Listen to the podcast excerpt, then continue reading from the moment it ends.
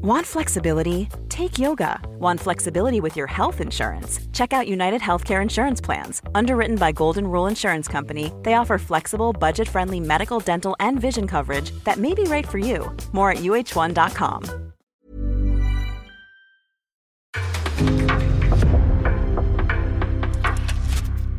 En podcast från Aftonbladet.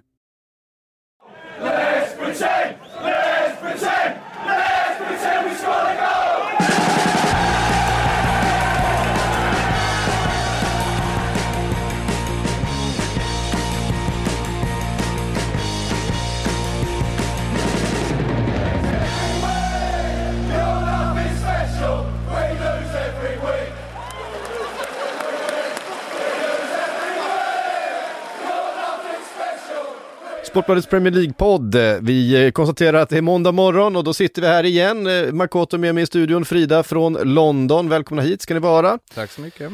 Eh, vi konstaterade precis in... Ja, varsågod. Vi kons- konstaterade precis innan här att du har varit på fotboll i helgen, Frida. Jag hade fel på vilka matcher det var. Eh, vet inte hur jag lyckats röra ihop det så mycket som jag gjorde, men eh, skitsamma. Du har varit ute och sett på fotboll och det ska vi få höra mer om.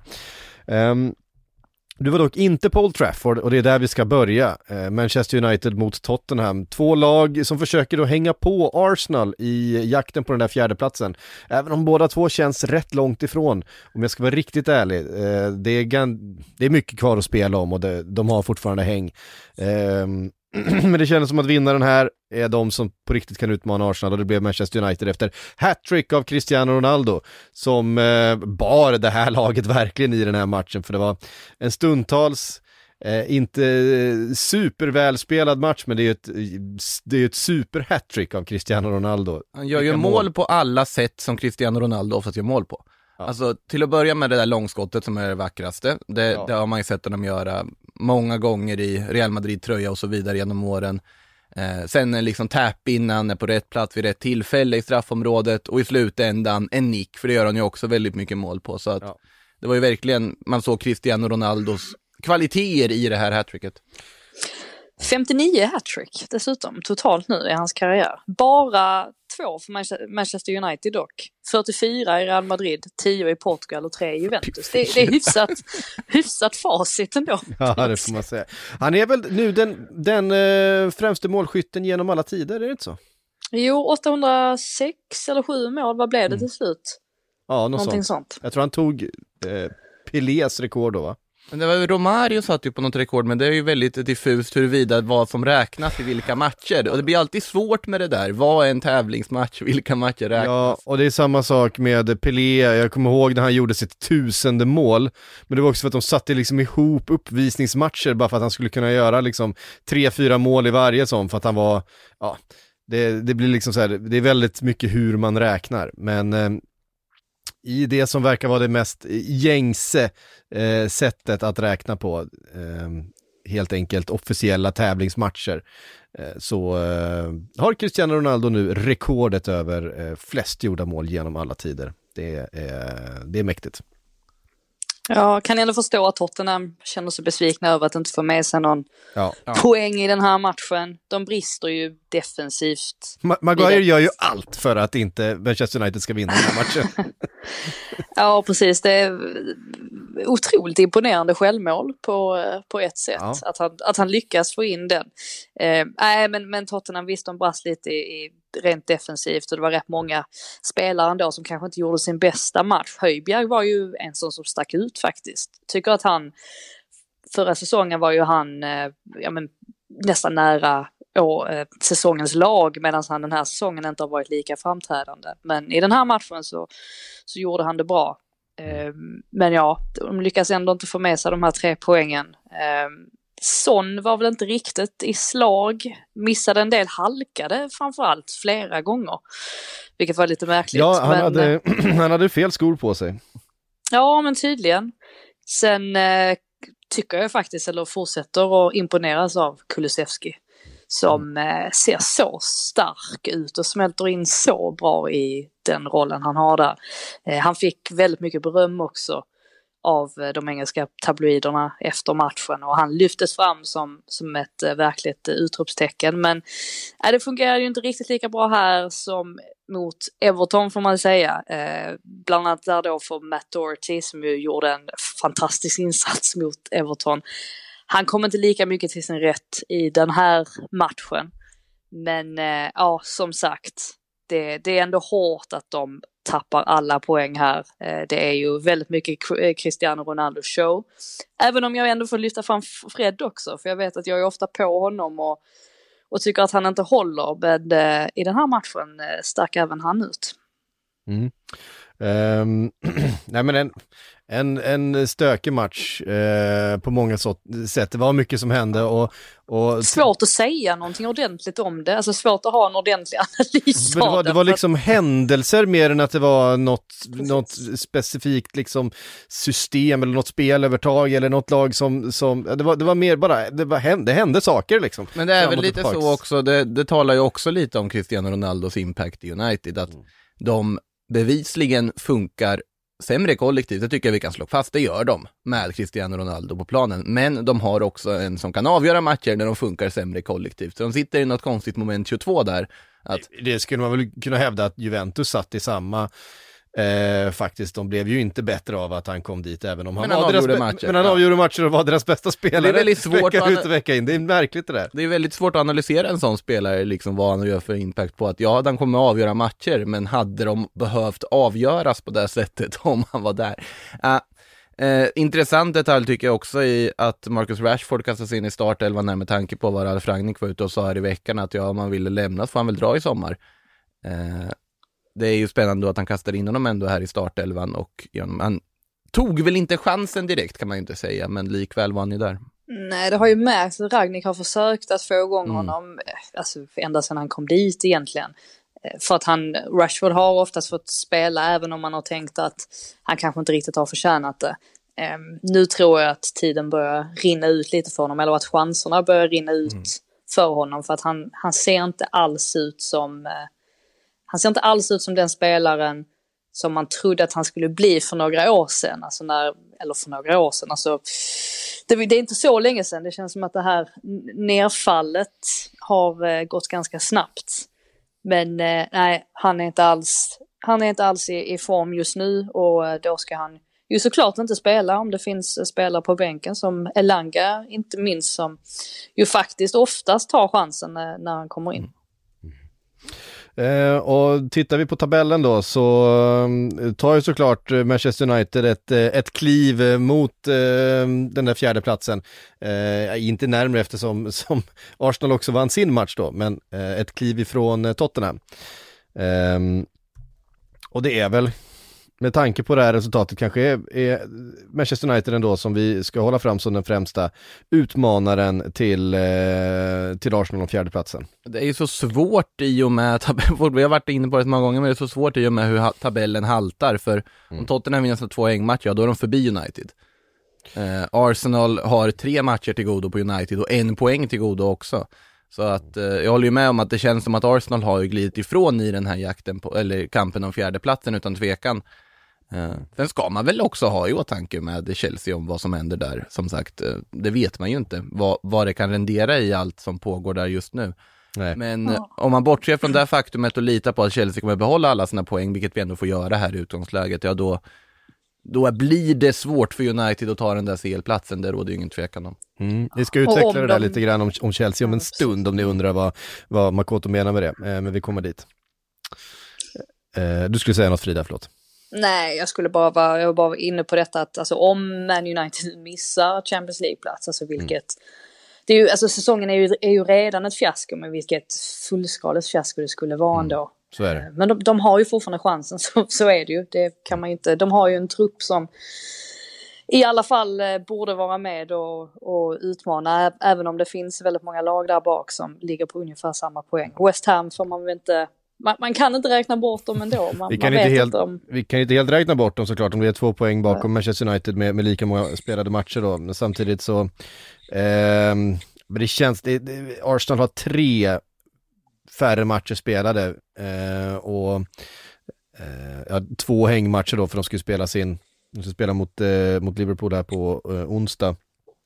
Och jag vet inte det, det känns som att det känns som att det verkligen är i Arsenals händer det här. Eh, det är mer deras, det, det är mer deras fjärde plats att förlora än för någon annan att, att vinna i det här läget. Men eh, lag ur form och lag i kris och fiaskosäsonger. Vi ska ta och prata om Everton mot eh, Wolverhampton på Goodison Park, eh, Everton som nu ligger riktigt skrynkligt till faktiskt. Eh, de är fortfarande över strecket, men, eh, eh och har precis som då, eh, vi pratade om Arsenal och så vidare, matcher till godo, men formen är ju urusel. Eh, Dessutom har man ett enormt svårt spelschema eh, framöver. Man ska möta i stort sett hela toppen eh, i de närmsta matcherna här och det, det finns inget självförtroende det här. Det finns en Frank Lampard som inte varit i den här situationen, som eh, inte liksom har den rutinen och den erfarenheten som det här laget verkligen hade behövt just nu. Eh, jag är genuint orolig för, eh, för Everton, för jag vill inte se dem åka ur. Jag vill verkligen inte det. Det är, det är ett lag som bara ska vara i Premier League och det, det eh, jag vet inte. Det, jag tycker att det, jag får ångest av, av att de titta på de här. Ett, de har inte gjort ett ligamål på över en månad. Nej. Det, det, det, går ju inte, alltså, och det märker man ju liksom, Richarlison får det där, eh, den jättefina bollen ifrån, eh, vad heter han, nyförvärvet, vänsterbacken där. Eh, Mykolenko. Mykolenko. Mykolenko ja. Ja men jättefin boll och han löper in och det där läget i en, en normal Richarlison så är det ju mål där. alltså precis den typen utav, men det blir liksom en, en liten touch för mycket, han kommer lite för nära och det blir liksom ingenting av det till slut. Och det, det är så hela tiden för, eller för Everton just nu. Ja, men i den här matchen så ligger de ju, deras expected goals ligger liksom på 0,35. Mm. Det är ju inte, det är inte bra nog, det är inte bra nog på hemmaplan Nej. framför allt. Men det är mycket också som Lampard har ärvt i den här truppen, alltså många problem som han har ärvt såklart. Eh, inte minst då alltså wingbacks-problemet eller ytterbacksproblemet. Mm. Att Mykolenko är inte lika bra som Lukatin. Så är det bara. Ja. Och eh, Nathan Patterson som skulle komma in som någon sorts arvtagare till Seamus Coleman är ju uppenbarligen inte redo eller det, det är i alla fall vad Lampard sitter och säger varje gång att han inte riktigt har det som krävs just nu. Han är ju ung och har framtiden för sig men man skulle vilja ha någon spelare som hade kunnat gå in och ta över direkt. Mm. Eh, och så blev de ju fullständigt förödmjukade där mot Tottenham. Jag tror inte att det hjälper rent mentalt att man mm. åker på en sån stor förlust. Så att det, det, är mycket sånt som inte fungerar. Alltså ljuset i mörkret är ju Anthony Gordon just nu. Mm. Eh, men i övrigt så, eh, det är, inte, det är inte så många, tycker väl ändå att Andre Gray också gör lite vad han kan. Nu saknade de ju Dominic Calvert-Lewin i den här matchen, men han har ju inte heller kommit tillbaka till sin gamla form då som han hade innan skadan. Eh, Lampard fokuserade ju väldigt mycket på att försöka stärka upp centralt när han kom in med van de Beek och, och Deli Ali men märktes väl inte, får inte riktigt hjälp av, av kanterna heller och då, då blir det som att de inte skapar tillräckligt mycket framåt. Och mot Wolves är det ju så att de, de ställer sig lågt och sen så får man försöka borra sig igenom det där försvaret. Och det lyckades de inte med. Och ja, Connor Cody, alltså ja. när gjorde han senast tre mål på en säsong? Ja, det, har han ju, det har han ju aldrig gjort tidigare.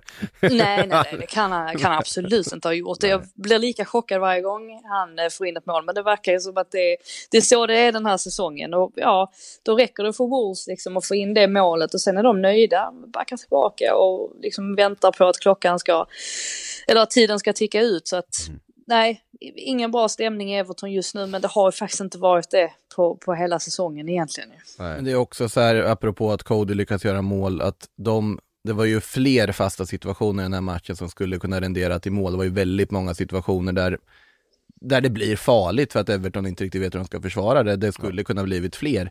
Eh, och sen måste man ju, det är ju väldigt typiskt ett lag som har motgång att John Joe Kenny gör det han gör, sitter på ett gult kort.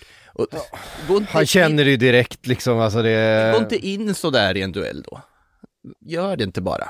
Det, det, det slutar, det är ett solklart andra gul tycker jag. Nej, det, det är tufft för dem just nu. Sen är ju fördelen att de har mycket till godo. De har det i egna händer på att om de får det att vända så kan de lyckas.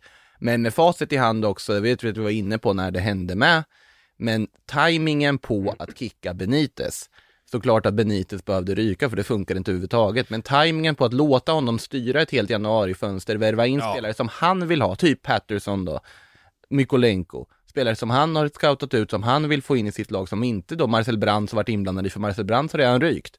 Och sen då ta in Lampard, Lampard får på något sätt lappa ihop det med och, det, och Lampard är fel rekrytering från början i min mening, alltså det är inte rätt, det är inte rätt tränare att ta in i det, i det läget. Och det man, tränare, man, de, man behöver en krisdoktor, inte liksom något liksom framtids...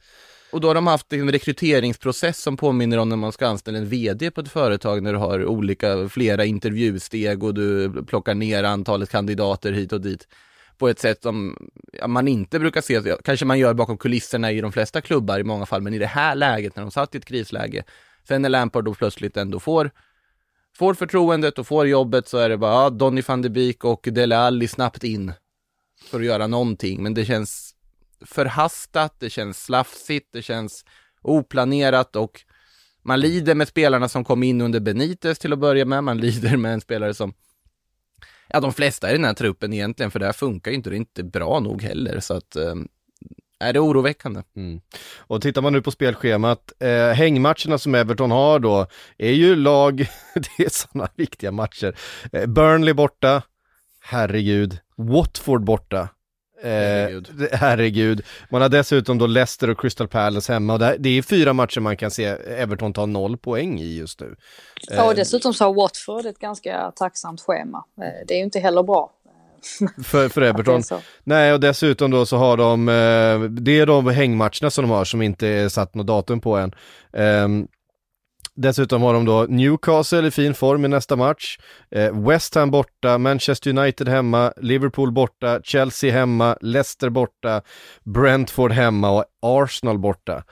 Eh, det är tuffa matcher för Everton just nu i den formen. Alltså, skulle man här och nu sitta och rita upp det så ser man ju inte att de tar speciellt många poäng till och då ryker de. Eh, det är det som eh, känns Alltså, trots att de har de här matcherna i hand, i, i hand det är den här eh, ja, men måste-matcherna mot Burnley och Watford som man har på bortaplan.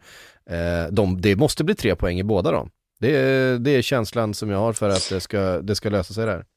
Lampard hade, hade ett starkt eh, citat på sin presskonferens där han sa att eh, hängmatcher är bara bra om man vinner dem det är ju sant. Det ligger mycket i det.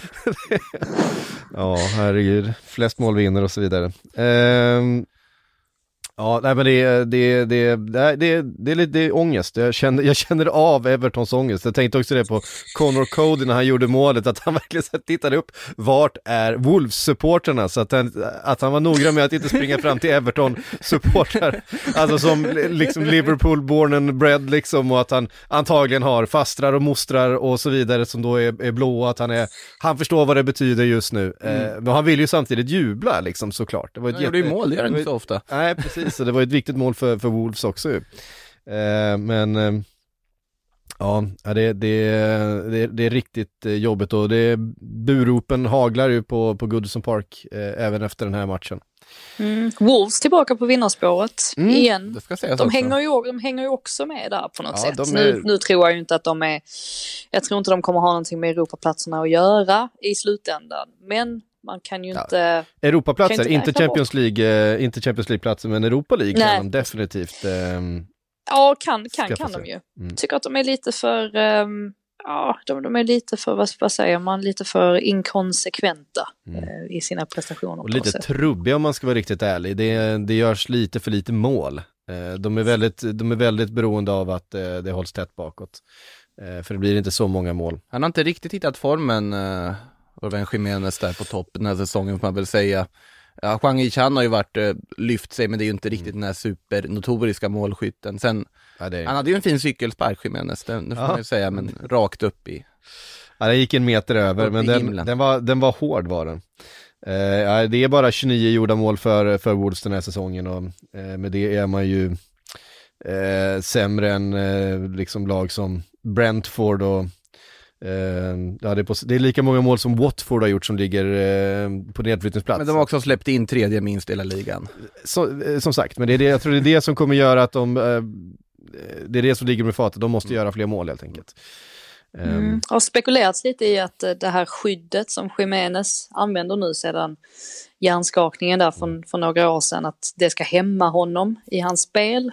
Jag vet inte hur mycket som, som ligger i det, men om man tänker på hur han var innan skadan och hur han är nu så är han ju fortfarande bra, men han är inte på, på den extrema nivån som han var då ju. Så det kanske ligger någonting i det, vem vet? Nej, det är klart att en så lång skadefrånvaro eh, påverkar, men det är också det där att eh, rent mentalt. Han Ja. var ju en väldigt, väldigt orädd och, och fysisk liksom power forward eh, och det, det är klart att Det är ju sån- snarare det än skydd. Skyddet är säkert byggt för att optimalt kunna nicka på alla möjliga sätt, men eh, det är nog Jo, snarare... det, men det var väl just det att det, det skulle, att det hämmar honom lite i just alltså nick-situationer. Att han inte får liksom samma, får inte samma träff och sådär med skyddet. Men eh, som sagt, jag vet inte hur mycket sanning det ligger i det. Nej.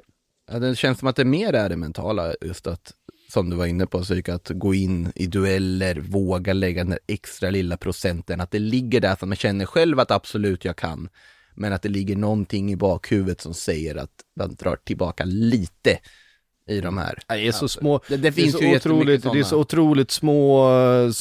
alltså eh, små marginaler som skiljer en, en eh, jättebra Premier League-spelare mot en bra Premier League-spelare. Det det är väldigt, väldigt små, små detaljer eh, och det är klart det kan, det kan vara skyddet och det kan vara mentalt och det kan vara en kombination. Eh, Brighton, Frida, där var du i helgen. Ja, det var jag. Det är ju ett trevligt ställe att åka till. Ehm, Väldigt trevligt. 2-0 till Liverpool blev det. Mycket snack efter matchen om den här situationen mellan Sanchez och Diaz vid första målet. Det är, det jag, jag, jag förstår ju inte riktigt varför det inte blir rött kort. Det är en close line med ben. Ja, alltså, alltså så här, om, om bollen inte hade gått i mål, utan hade bara nickat fram den till liksom ungefär sig själv, då är det ju solklart rött kort och, eh, och straff. Eh, Ja, det, det är ju där logiken inte riktigt eh, går ihop. Alltså att, att, han ska, att han går ostraffad bara för att det blir mål. Eh, jag förstår inte riktigt eh, den punkten och det tror jag inte så många andra heller gjorde. Men eh, Sanchez måste i alla fall ha pustat ut av eh, lättnad även om det blir mål i den situationen. För att det hade ju satt Brighton i ett ännu mer prekärt läge får man ju säga. Det är ganska också en konstig match. Vi tycker bara det varit konstiga matcher den här helgen som är ganska, inte svåra att analysera, men det är nästan som att det blir lite för enkelt att analysera. Eh, Om man förstår vad jag menar. För att Graham Potter, han är ju, han är ju som han är, han är väldigt skicklig, han eh, vet precis hur han ska tweaka systemet eh, när det inte går som det ska för Brighton och särskilt då under matchens gång. Och det fick han också väldigt mycket beröm av från Klopp. Men det blir på något sätt som att även om Brighton inleder väldigt starkt, alltså första kvarten är de ju bättre än, än Liverpool. Men så kommer det här målet då där eh, Luis Diaz när han flyter, i, flyter emellan så fint. Det är väl Matip va, som slår eh, bollen framåt. Poängmaskinen Matip. Ja, precis. Och, ja, och inte minst Luis Diaz, poängmaskinen Ja. också. Han, eh, herregud vilken, eh, ja, vilka, vilket avtryck han har gjort på så oerhört kort tid. Det är ju ot- otroligt imponerande.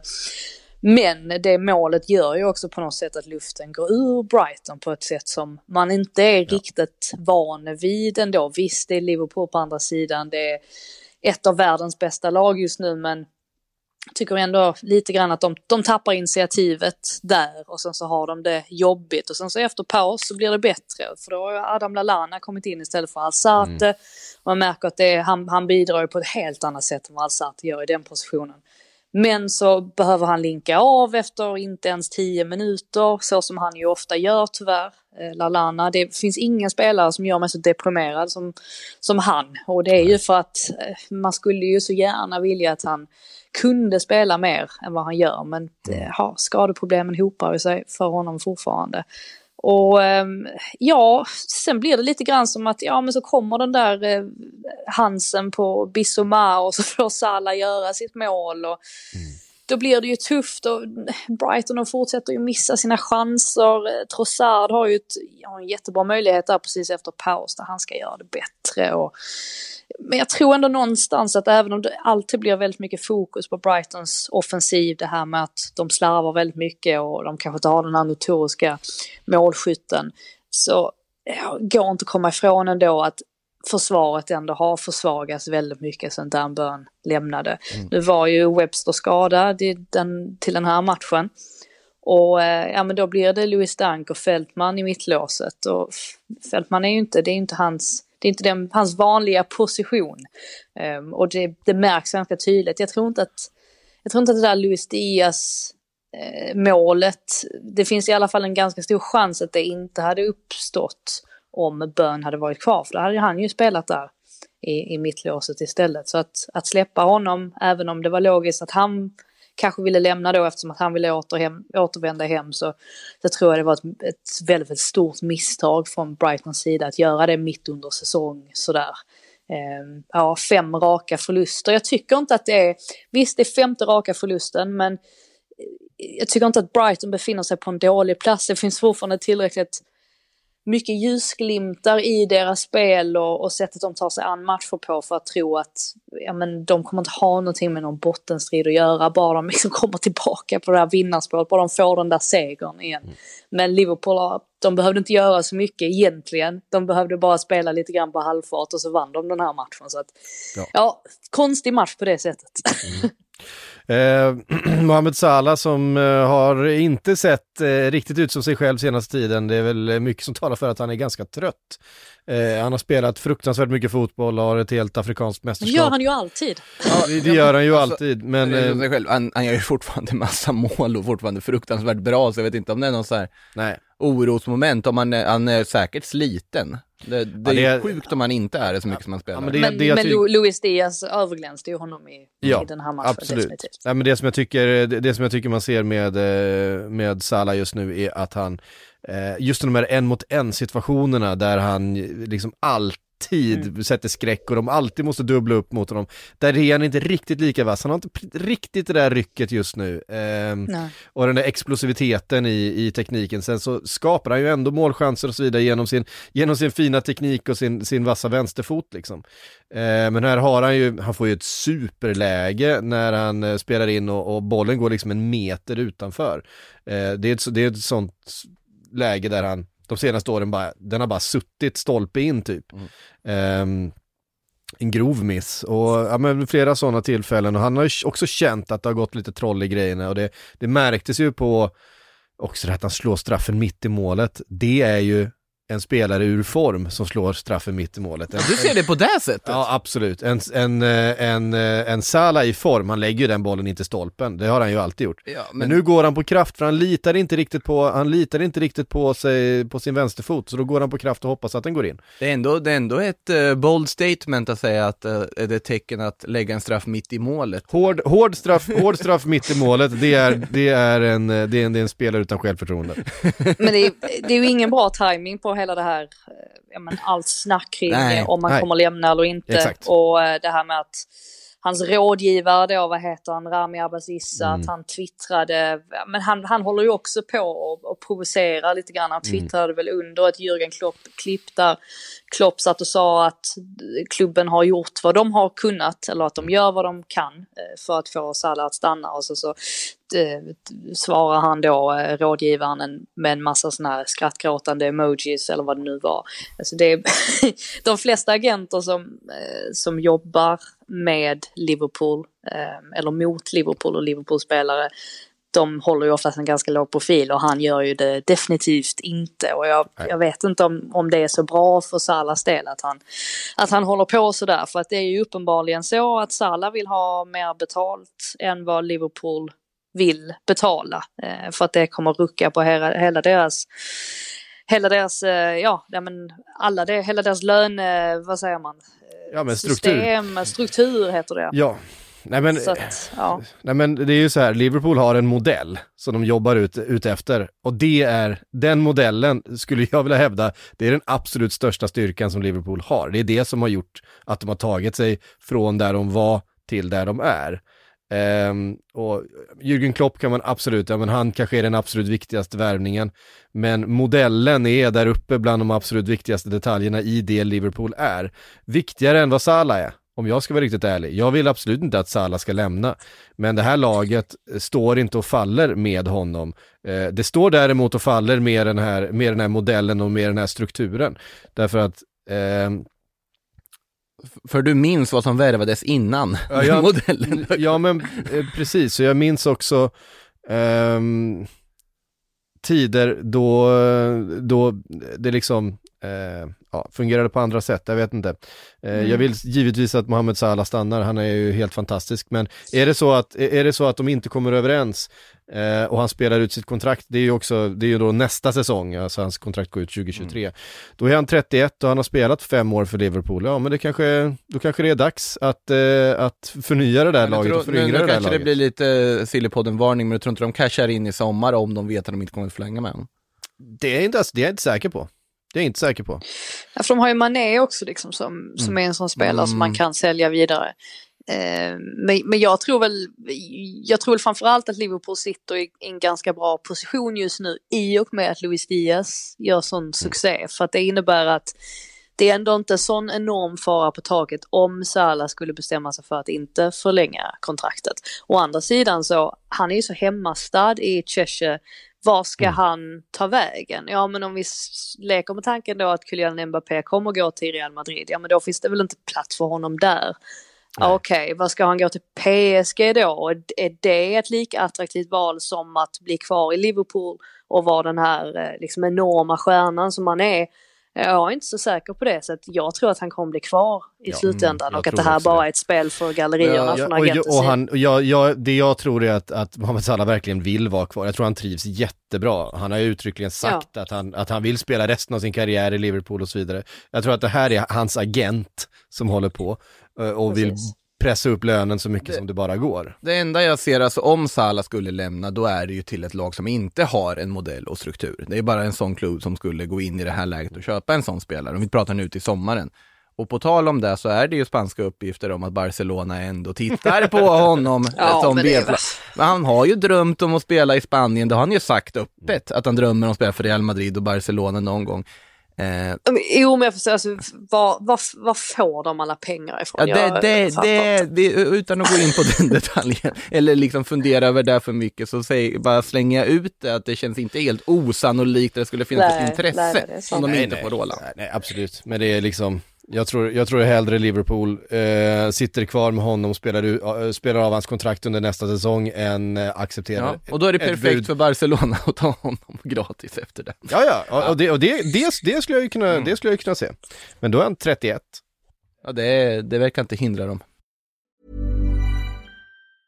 Quality sleep is essential for boosting energy, recovery, and well being. So, take your sleep to the next level with Sleep Number. With a Sleep Number smart bed, you can individualize your comfort level and enjoy a better sleep night after night. JD Power ranks Sleep Number number one in customer satisfaction with mattresses purchased in store. And now the Queen Sleep Number C4 smart bed is only $1,599, a saving of $300, only for a limited time. For JD Power 2023 award information, visit jdpower.com/awards. Only at Sleep Number stores or sleepnumber.com. Vi ska ta oss till Stamford Bridge, eh, där eh, vi var inne på det, där är oklart mycket runt Chelsea just nu. De lyckades till, efter mycket om och men, eh, få till en 1-0-seger mot Newcastle. Efter, jag, tror att det, jag tror att de hade sitt första skott på mål efter typ så här 76 minuter eller någonting. eh, Någonstans, det var väl, var det nicken där från Havert som var första avslutet? Jag tror det var första avslutet på mål. Sen är, alltså målet är ju fantastiskt. Alltså, Alltså, kontrollen med vänsterfoten från Havertz är ju Ja. helt sagolik. Men Ja, det blev väl lite kontroversiellt i vissa ögon i och med att, eh, ja, alltså att Havertz slår ju eh, Dan Burn i den situationen och det var ju vad han gjorde i första halvlek också, eller när han armbågade eh, Mm. Burn. Det var ju vissa som, som ansåg, att, ansåg att det skulle ha varit utvisning och då hade det blivit en helt annan match. Fanns det var ju svårt att förneka att han, han träffade ju väldigt illa med armbågen, det var ju svårt att förneka, men jag tror att i och med att Havertz inte ser bön så är det väl det som förmildrar omständigheterna någonstans och vilket gör att han inte blir utvisad. Men ja, det var ju en kontroversiell situation i alla fall. eh, det fanns också en straffsituation i den här matchen som eh, många ville ha det till en straff för Newcastle. Eh, så är det. Vad vad, vad tycker du? Så är Ja. Nej, jag, tycker också, själv? jag, jag tycker också att det ska vara straff där. Eh, jag begriper inte riktigt, det är ju tröjdragning och allt möjligt men eh, Alltså jag tycker det är, det är oerhört klumpigt av Chalobah och jag hade nog inte protesterat sådär enormt mycket om Murphy hade fått med sig straffen. Men jag tycker också att Murphy spelar över lite för mycket. Det där är Han så svårt. söker det. Där är så svårt att bedöma tycker jag också. Jag håller helt med. Att, eh, det, ja, vad, vad ska man gå på? Det, det kost, problemet blir ju liksom i lägen att det vi oftast har sett spelare inte få med sig saker de borde få med sig när de väljer att försöka stå upp. Och det är därför folk spelar över i sådana situationer för att uppmärksamma domaren. Men det blir ju också då att ja, du spelar över, då kanske det inte ska vara straff. Så att det, det är också väldigt svår, svår ekvation att göra. Det, det man, jag tar med mig från den här matchen, det är ju som sagt det som du var inne på, psyk Havertz. Alltså, det ser så enkelt ut när han bara tar emot den där bollen och lägger in den, men det är så otroligt svårt och skickligt att göra det. Och det man kan säga är ju att när man har väldigt mycket frågetecken, frågetecken kring Romelu Lukaku status, han vill väl han vill bryta kontrakt och dra till Inter nu också. Eh, Timo Werner statusen han kom in och eh, offensiva värvningarna i övrigt, Mason Mounts form också. Kai Havertz har ju börjat blomma på allvar nu. Och eh, det, man märker ju varför de betalar de pengarna de gjorde för honom, om man hade tvivel då. Sen får man väl säga någonting om själva kontexten kring den här matchen också Mm. för att eh, just att det är Chelsea som ställs mot Newcastle med två ägare då som ja, är, är hett, hett omdebatterade eh, och kontroversiella om man säger så. Och det blir ju lite skenheligt också kan jag tycka i det här att ja, det blir så stora rubriker kring det här mötet just nu på grund av den här tajmingen. Trots att det här inte är någonting nytt. Alltså, vi har ju vetat om vem som har styrt Chelsea de senaste 20 åren. Eh, vi vet om vem det är som styr Newcastle, men så helt plötsligt så ska alla rubriker handla om det här. Eh, och, och det ska lyftas fram. Och, ja, jag tycker bara att det blir skenheligt. Det är också skenheligt att, vad var det, 81 personer avrättades eh, i helgen på grund av kriget i, Jemen. Och eh, ja, det är inte så många som som, som har varit sådär speciellt berörda av det. Alltså förhoppningsvis i och med eh, in, den ryska invasionen av Ukraina nu så kanske man Kanske det väcks någonting inom eh, Premier League och det verkar det ju redan ha gjort i det här att man, man kan inte lämna, eh, man kan inte tillåta vilka ägare som helst i Premier League. Det är så dags att komma på det nu men, men någonstans så hoppas jag ändå att det här är på något sätt en ny, ja men att vi, vi går in i en, i en ny epok nu för fotbollen. Eh, där man kanske tänker på sånt betydligt mer än vad man gjorde tidigare. Och med det sagt liksom inte, ja men eh, jag har sett den här, den här kritiken mot, eh, ja men eh, ägare från olika länder, ja men amerikanska ägare och vad, vad gör USA för något? Ja men det, det, är- det är liksom ganska stor skillnad när du har en, en, en ägare som är Mohammed bin Salman. Alltså som är själva prinsen i, i Saudiarabien, Ja, alltså som, du- som, är, som är makten. Eller Roman Abramovic som ju enligt de här sanktionerna, han är, har eh, en enorm politisk makt i Ryssland som är en, en, eh, en av nyckelspelarna i det som händer. Det, Ehm, det finns ju fortfarande tvivelaktigheter kring, alltså säkerligen de flesta ägare om man liksom gräver lite i, i garderoberna. Men samtidigt så, alltså här handlar det ju om mänskliga rättigheter först och främst. Alltså folk, folk dör. Lite där, där får man ju det är ju lite det för mig i alla fall som gör att man måste ta det på allvar. Sen med Verkligen. det sagt så kan jag ändå förstå att Chelsea-supportrar känner sig attackerade i det här fallet. Alltså jag, jag kan ha sympati med det för att jag, jag tycker någonstans att Roman Abramovic ska absolut straffas. Och någonstans så önskar man ju att Premier League hade kunnat straffas också för att mm. Ja men för att de släppte in honom från första början trots att de uppenbarligen visste hans, hans anknytning till Putin. Även om det var en helt annan tid ska ju sägas. Alltså Putin är ju någon som har, han har ju utvecklat sitt monster allt, allt eftersom. Eh, det var väl inte alla som såg det från första början att han skulle vara så här extrem. Han har ju väl, väldigt nära kontakter med, med väst och sådär. Med den här på något sätt, eh, ja men de här maktgalna ja, ma- maktgalna eh, symptomen syntes ju inte förrän efter ett tag. Men å andra sidan så det här är en fotbollsklubb som har eh, ja, men, levt och verkat i så oerhört många år innan Abramovic klev in. Och man vill väl inte att den ska gå omkull Nej. helt och hållet. På så vis kan jag tycka att brittiska regeringen måste liksom sätta sig ner nu och försöka reda ut det här så snabbt som möjligt så att de inte går omkull innan säsongen som det ju viskas om att de kommer en att göra. Det är ju en fotbollsklubb som berör så extremt många människor som har sån otroligt stor effekt på så otroligt många människor så att ja, de, de måste göra någonting, det kan inte bara vara Nej. Alltså det är inte Det är, alla- det, det, det, är fint, det är fint att Tuchel har erbjudit sig att köra minibussen till Frankrike om de inte skulle ha råd med flyg nu i veckan. Ja. Men eh, nej, och det, det, jag pratar liksom inte om själva Egentligen pratar inte jag om spelarna, jag pratar inte om Tuchel, utan jag tänker mer på alla de som jobbar Ja. i och kring Chelsea, eh, alla supportrar som går på matcherna. Det är de jag tycker att man ska sätta i, i första Mm. rum nu. Därav att man måste se till att lösa det här så snabbt som möjligt. Oavsett om det är Nick Candy eller vem det nu är som kommer komma in. Så ja, men liksom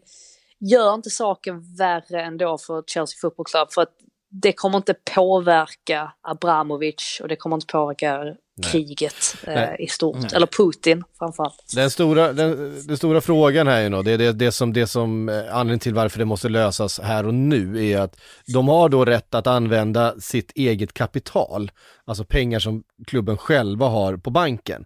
Men de har inte rätt Eh, som det är just nu, att tjäna några pengar till, den, till det kapitalet. De kan inte lägga till pengar på den högen, utan de har dem som de hade när tillgångarna frystes. Vi vet inte exakt hur mycket pengar det är, men jag menar, eh, Chelsea har en lönebudget som antagligen ligger någonstans i nivå med, eh, ja, beroende på hur mycket eget kapital man har då, men det, det kanske är så att man har en eller två eh, löneutbetalningar, eh, alltså en eller två månaders löneutbetalningar på det här kontot. Och där ska också då alla bortamatcher och allting runt eh, liksom eh, klubbet och, och A-truppen och det här gäller ju såklart inte bara eh, A-truppen, det här gäller ju akademin och dam, damtruppen och så vidare också. Även att den absolut, den, den stora utgiftsposten är ju A-lags eh, herrspelarnas löner såklart, som är, är ofantligt höga. Och det som kan bli risken och det som vi inte hoppas på, och det som du var inne på, är att om det är så att de pengarna tar slut före det är en lösning och de inte kan, kan lösa sina utbetalningar, då kan det bli så att de drabbas av poängavdrag likt Darby gjorde. När de inte kunde betala sina, eh, eller eh, helt enkelt inte kunde lö- lösa sina utbetalningar. Um, och det är väl den, sen tror inte jag att det kommer hända för jag tror att de kommer lösa det. Det kommer, de kommer också försätta, klubben i administration. Jag tror inte att, att supporterna kommer, kommer, om man säger, straffas mycket mer än att det är några matcher här där det bara kommer vara säsongskortsinnehavare eh, som är på. Men säg att det är tre, fyra, fem matcher som, eh, som egentligen kommer påverkas. Eh, så tror jag ungefär det är så mycket supporterna kommer märka det. Eh, I övrigt så kommer någon köpa klubben eller ta över klubben. Eh, sen vad som händer med, med spelarna, med truppen, med ekonomin och så efter det, det får vi ju se. Det kan ju säkert få stora konsekvenser, det är inte alls säkert, eller det finns väl inget som tyder på att det kommer in en ägare som kommer skyffla in lika mycket pengar som eh, Roman Abramovic. Vi ska komma ihåg att även under de här säsongerna vi har varit inne på att ja, men man är netto plus minus noll och så vidare, att man är självgående, så har eh, Abramovic fortsatt trycka in ganska mycket pengar i den här, i den här klubben. Eh, Det blir kanske Mike Ashley som kommer in. De sjöng, ju- de sjöng ju det också Newcastles, Newcastles bortasektion. Mike Ashley, he's coming for you. Det, det, det, är, Och det, då- är det, en och det är också rolig så här, ramsa. ja det är en rolig ramsa, men det är också så här, mm, ja men ni är kaxiga nu då med era saudiska ägare, ni kanske Ja, ska ja, ligga men- lite men Chelsea- lågt. Ch- Chelsea, eh, Chelsea-supportrarna svarade ju Boris Johnson is coming for you, vilket jag absolut inte tror är sant. Nej, det tror inte jag heller, han, men- han, han har så goda relationer till Saudiarabien. Men, det, är är, är är ett, är är roligt svar. Det är ju det som är så Ja. tragiskt, som du var inne på Frida också, det är det som är så fruktansvärt tragiskt att uppenbarligen så gör folk, politiker och så vidare skillnad på liv och liv, de gör skillnad på krig och krig.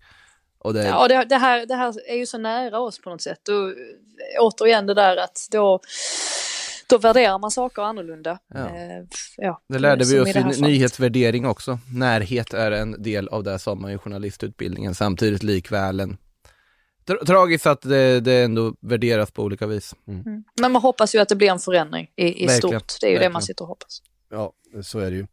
Eh, vi kan väl då ta West Ham Aston Villa eh, med tanke på, det var ju för mig hela helgens eh, finaste bilder. Man, Jarmolenko, man kunde inte hålla tårarna tillbaka. nej det, det gick inte, alltså Jarmolenkos mål och eh, firandet och han bara liksom bryter ihop och det, det är klart när det blir det där känslopåslaget så, så, så går det inte att hålla tillbaka. Så det syntes vad det betydde för alla lagkamrater och, och mm, ja men det var, det var ju verkligen he- helgens, helgens grej. Ja, han har inte gjort mål på två år. Det var senast en ukrainare gjorde mål i Premier League överhuvudtaget. Så att eh, tajmingen på det här var ju Ja, det var ju sagolikt egentligen att han får komma in och sen så får göra det eh, öppningsmålet och att West Ham då dessutom vinner matchen. Det var fint också att alla supportrar, eh, eller alla åskådare ska sägas på London Stadium klappade ju eh, åt att han, att just han fick göra mål så att det mm. blev ju väldigt speciellt. Annars ännu en sån där match den här helgen som ja, men avgörs på segment av briljans mm. snarare än att någon utklassades, i det här fallet då Aston Villa. Eh, det finns så många exempel på, på ja. den här helgen. En väldigt fysisk match, men eh, ja, eh, de kom av sig lite där, Aston Villa, på deras segerspår. Det var väl egentligen framförallt för att West Ham såg till att hålla koll på Coutinho, något som inte de tidigare lagen har gjort. Declan Rice eh, var ju ständigt på honom, så det mhm. var väl en stor bidragande faktor till att Villa inte kunde göra så mycket här. Nej, det har ju blivit så, alltså eh, Coutinhos eh, in, intåg i Aston Villa har ju verkligen varit lyckosamt och det, eh, det är ju han som är väldigt mycket av Aston Villas eh, offensiv för, för tillfället. Lite det som, eh, inte på samma sätt som Jack Grealish var förra säsongen, men, eh, men eh, lite motsvarande då att de har en spelare med en, en kvalitet som de andra helt enkelt kan, kan eh, feed off.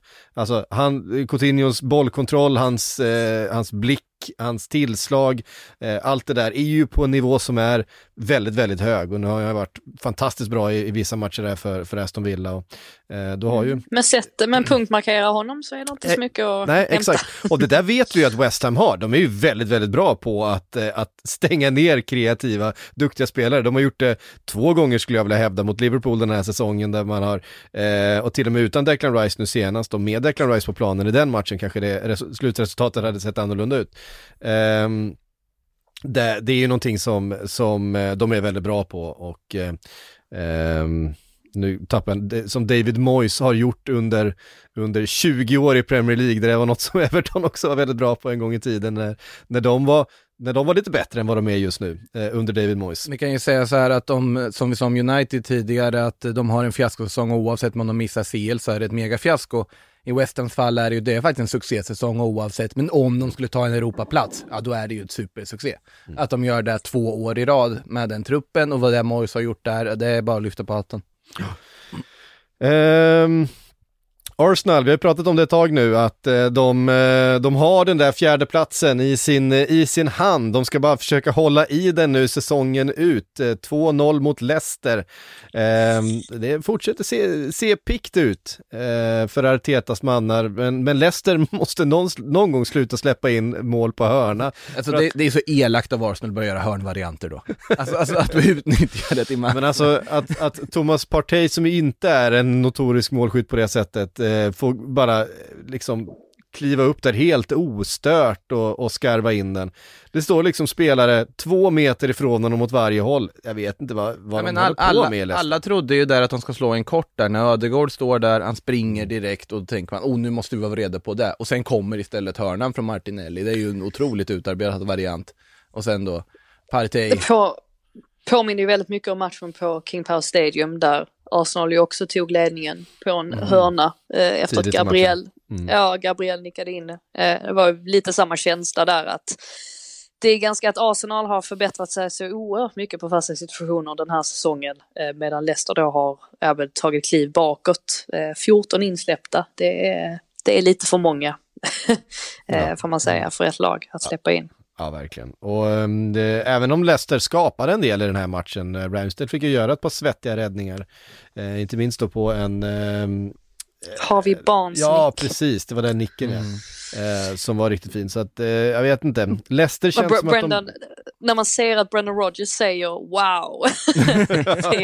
det är, och det var lite, återigen för att dra paralleller till mötet på King Power Stadium, så var det lite den reaktionen han hade också när James Madisons frispark nästan gick i mål med Ramsdale. Han gjorde den här jätteräddningen då. Var, ja, det, han, var... Det, det, var inte, det var inte förvånande att Rodgers hyllade Ramsdale på presskonferensen efteråt och sa att han är Englands bästa målvakt just nu för att uh, han, har, uh, han har upplevt honom på så oerhört nära håll, mm. får man säga. Um, Vad säger vi om straff? ja, ja, Jag tycker att det, straff. jag tycker, Jag att det är tycker också det, jag förstår inte riktigt varför det blev en sån grej. Det var väl det där med att eh, de tyckte de skulle slås om för att eh, Saka var inne, men då är ju också Schmeichel var ju redan långt ut ur sitt eget mål i den situationen. Ja, så. så att, eh, jag förstår inte Jag vet- riktigt jag förstår varför det Jag blev- tror, jag, jag tror det mer handlade om att, att ehm, han tar en liten, inte paus, men han bromsar in. Alltså, man får ju inte stanna, men tittar man på reprisen så stannar den inte. Han bara, Nej. han bara bromsar in, men han, han, har- han fortsätter ju framåt hela vägen så att eh, ehm, jag tycker att Lacazettes straff var, var, var helt Mm. korrekt och Schmeichel var nog mest sur att han blev fintad eh, utav honom. Eh, så ska, tycker jag vi ska nämna också Saka, eller Bukayo som Ljungberg säger eh, konstant. han ma- Ja, marke- var- ja. markerar lite är- där i sin kommentering att han, det här är en kille Det var, han känner. jag, som- det var jag som upptäckte honom. Ja, Tänker, eh, ju- vilket är sant. Ja, det, det var ju så. det är- det var ju- Plockades upp av Ljungberg. Japp, eh, väldigt, väldigt bra. Han är ju otrolig form just nu, Saka. Det Ja. är en eh, fin spelare. Men inte, inte bara han. Alltså jag tycker att det är så många i Arsenal Mm. som man kan eh, liksom, peka ut som, men som är i sitt livs form nästan. Eh, Thomas Partey har inte varit så här bra i Arsenal sedan han kom. Eh, främst i det här att han börjar leverera, att han levererar vecka, vecka på vecka nu. Och precis som jag tror att du har varit inne på detta i tidigare avsnitt så tycker jag ju att, eller jag tror att han är nyckeln till att det ser så bra ut för Arsenal just nu. För att dels så ger det Ödegaard betydligt mer frihet Mm. och det ger även Xhaka en betydligt behagligare position. Eh, så att på något sätt så jag, jag tror att Partey's hand, att han är så formstark, det lyfter båda de spelarna som i sin tur lyfter alla spelarna runt omkring också. Och ja, Saka är ju, han är ju enastående, eh, men Ödegård är ju typ ligans bästa bollplank också i det här att han, Mm. eh, ja det känns som att de gör det hela tiden, liksom man passar honom och så kommer bollen tillbaka åt något annat håll, något oväntat håll eller så får man tillbaka den igen och han hittar in med de här fina insticken och sen så har man ju Martinelli som inte skiner på något sätt i den här matchen, men han tar ändå rätt löpningar hela tiden. Eh, även om han ibland övertänker vissa situationer för mycket, men det är ju också för att han är ung. Eh, och samma då i försvaret här, där Ben White, han gör ju en helt enastående brytning vid något tillfälle då under första halvlek. Eh, tycker bara att eh, det som hela, hela Arsenal har verkligen kommit samman och då Ramsdale som gör de här jätteräddningarna. Det är verkligen ett välfungerande lag, ett välfungerande kollektiv just nu. Och eh, ja, man har ju suttit och väntat på att det, att det ska hända. De, tänk att de låg nästan i botten där inledningsvis på säsongen efter alla de raka förlusterna och sen så nu är de med där uppe och har med ju pole position till att ta den där Champions League-platsen. Så att det, det har verkligen varit en, eh, varit en lång och krokig väg men det är ändå fint att se att att långsiktigt tänk betalar av sig som det har gjort för Arsenal i det här fallet. Det här att de inte har lyssnat på kritikerna och, alla de som tyckte att man skulle sparka Mikael Arteta för typ ett år sedan. Att man ändå har hållit fast vid att han är rätt man Mm. att leda den här klubben. Trust the process. Sig, ja men precis och det har ju visat sig att har ju verkligen visat sig att han, att han är det. Ligans bästa bollplank är en otroligt bra talande vad heter, det, beskrivning av Ödegård måste jag säga. Alltså, Ja, jag, är rätt, jag är rätt nöjd med den. Jag satt och, jag satt och fnulade på den i, igår när jag skrev eh, krönika. Det, är, det är precis vad han är. Det är som, det är som en magnet. Alltså bollen liksom kommer till honom och sen så, oh, så skickar han vidare. Och så kommer, de, de är så synkade i allt de gör just nu, Arsenal-spelarna. Men jag ser väldigt mycket fram emot mötet mot Liverpool för att där, där, bli- där, där blir det verkliga testet. Alltså hur mycket har de utvecklats sen senast de två lagen möttes? Det blir oerhört intressant att se. Ja, det blir också en, en, en spännande mittfältskamp. Vi såg ju, ehm, eh, jag tänkte på det i helgen, att Thiago inte spelade från start, fast han är frisk. Han kommer definitivt spela från start. Där har du kanske ligans två bästa bollplank då mot varandra i Thiago mot, eh, mot Ödegård. Det är ju det är två spelare som kan eh, hantera bollen eh, och, och, Vi vill och ändå fördela s- den. ja, sticka in Bernardo Silva där också. Ja, Bernardo Silva är ganska, är ganska ja, det, finns, det, finns, det, finns, det finns ett par i Chelsea också som är, som är ganska vi bra. konstaterar redan nu, tycker att han var jättebra mot Crystal Palace i den stabila 2-0-segern. Om ni lyssnar på det här på tisdag. Exakt. eh, ja, men det är väl eh, känslan man har. Vi måste säga något om Watford då, som tar tre poäng och, och har lite fart. Roy Hodgson-effekten, de har ju... Cucho-effekten! Ja, alltså Cucho Hernandez, han har alltså tillhört eh, Watford sedan 2017. Alltså i fem år. Det var hans fjortonde match det här. Uh, på, på tal om roliga läktarsånger så sjöng ju Watford-fansen här How bad must you be, we're winning away. Uh, man bara, ja, det är lite, lite så va. Uh, Southampton som liksom helt har kommit av sig på mm, något sätt. Um, men så här gör ju de. Det vet ja. jag det var därför vi inte svävar iväg heller ju, när de börjar vinna. Jag svävade iväg, det var därför du inte svävade iväg. Ja, okej. Okay, ja. jag, jag, jag, jag, svävar alltid iväg, det, det borde ja, men jag gör ändå det, för att jag, jag vet att Southampton har det här i sig. Att mm. sen, sen helt plötsligt så åker de på en, en rad förluster och här, jag fattar inte vad de håller på med under första halvleken här. Jag menar, Salisu ger ju bort första målet. Eh, och det var flera sådana tillfällen där de, där de bara står och, och tittar och, och missar markering och, äh, ja, och så får Watford den här 2-0-ledningen då. Ja men då blir det ju väldigt tufft att ta igen det där även om Elyounoussi får in reduceringen. Så att jag tycker väl lite grann att Southampton får skylla sig själv. Men Watford de fyller ju på väldigt bra med spelare framåt också. Och nu har de ju ändå en liten chans, alltså man kan ju inte räkna bort dem helt, även om det känns som att man sitter och säger detta varje vecka och sen så nästkommande vecka har de förlorat stort och så är de återigen tillbaka där i, i ja, att de ligger liksom sten, sten sist eller i alla fall är, är bland bottenlagen. Men eh, ja, det hänger väl lite på vad Burnley gör här. Eh, kommande veckor och Everton givetvis. Mm. Eh, För... Men eh, ja, chansen har de. Ja, Leeds eh, som är den sista matchen vi har kvar att nämna då. Vilken de tog, match! tog tre poäng ja. mot, eh, mot Norwich och alla tar ju tre poäng mot Norwich så att det, vi ska inte dra för stora växlar av det, men det var en, det var, det var underhållande. Ja, de behövde ju detta så mm. oerhört mycket. Jag är lite avundsjuk på Olof Lund som ja, var på plats. Såg. Men vilken dramatisk avslutning det blev på matchen. Det, det sånt eh, sätter ju liksom eh, stämningen. Det var en fantastisk, ja. det var en fin bild på, på Olof med eh, någon eh, na, nam, nam, namnlös, tröjlös eh, medelålders man. namnlös, tröjlös medelålders man. Ja, var... ja, precis, precis som det ska vara på Ellen Road. Det var ju verkligen elektrisk stämning och det kändes inte ens när Norwich gör det här kvitteringsmålet, eh, ja, men som, som kommer ju på tilläggstid får man inte förglömma. Alltså där, där trodde väl de flesta att jaha, här, här tappar vi ytterligare två poäng och det hade väl känts som en förlust. Men eh, inte ens då så känns det som att, eh, ja men där är ändå någon sorts tro från eh, Leeds-supportrarna som liksom bär laget framåt de här sista minuterna och att då Joe Gellhard får komma in Mm. Och eh, göra det här målet då, Rafinha med ett väldigt fint förarbete. Eh, och så inte minst då eh, Melier också som har varit väldigt hårt kritiserad får man säga under säsongen och har ju stått för en del blunders. Han räddar den här sista, är det Puki? Eh, som är på den sista, det sista försöket när, när ja, Melier räddar precis. med pannan. Alltså helt otroligt. Vilken avslutning det blev. Uh, ah. jag, såg, jag vet inte om det var Radiasani eller Orta som började gråta efter slutsignal. Alltså man märkte att det här, det här var så oerhört viktigt för Leeds att få det här med sig, inte minst då mentalt. Så att man liksom kan ha någonting att fortsätta, fortsätta jobba på. Det var ju en horribel förlust där mot Aston Villa så att eh, Jesse Marsh, eh, han, han behövde detta. Ja, men de, de ligger i den här matchen, de har ju det 1-0 målet. Eh, det ser jättefint ut för Rodrigo första anblick, liksom sen ser man att det är en styrning. Blev inte lika förvånad över, över där att han slog till. Men Sen också straffsituationen när, jag vet inte riktigt vad Dailing gör när han går in i den tacklingen, har ju ändå var marginalerna med sig där i och med att då Norwich-spelaren stampar på honom snarare men satsningen, ja, men satsningen i sig är ju helt otajmad där ska han ju tacka högre makter. Men sen att det kommer ett 1-1 mål på det här sättet, det gör man tänker nej, ska de tappa poäng igen? Mm. Och sen då Rafinha visar ja, visar sin klass för det är ju ett helt, helt makalöst, makalöst förarbete till uh, Gellards mål. Alltså den.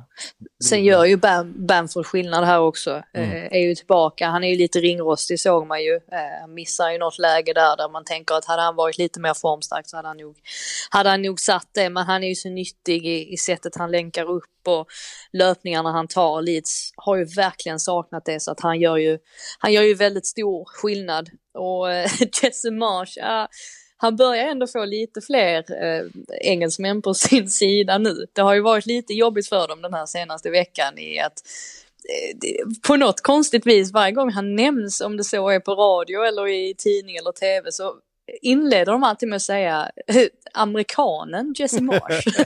som att markera att han är amerikan. Och till, jag har till och med hört American citizen. Jesse, American Marsh. citizen uh, ja, ja, men som att de verkligen så här ja, men det är ju något som skilja på, eh, på för vi och dem. Och hittills så kan jag ändå, jag kan tycka att Marsh, han verkar vara en väldigt trevlig kille. Och, eh, ja, men en, en väldigt bra person. Men är det någon, och han har ju inte sagt eh, Ja men är det någonting jag irriterar mig lite på så är det kanske att han säger uniform istället för kit. Mm. Det, det, är ju fel. är men fel. så länge han håller sig till fotboll och inte soccer så tror jag ändå att jag kan ha överseende med hans, hans språk än så länge. Han kallar det inte jersey istället.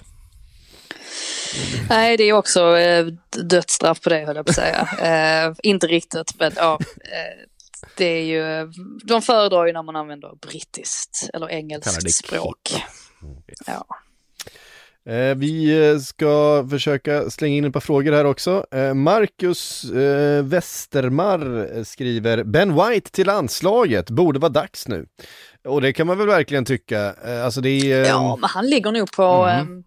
han var ju ändå i i, I tankegångarna mm. redan, redan när han var i Brighton ah. och eh, var ju rätt så nära att komma med i, i em eller inte så nära väl han, ja man förstod väl att han var en av reserverna. Var inte han i första brutto-gänget? Han, var i br han var i bruttotruppen, det var mm. han. Uh, ja, precis. Nej, och han har ju, han har ju vuxit och um, dessutom så finns det några framför som har, som har eh, till exempel eh, lagkapten eh, Ja det är väl inte landslaget i och för sig, Maguire, eh, men han, det måste vara dags för andra.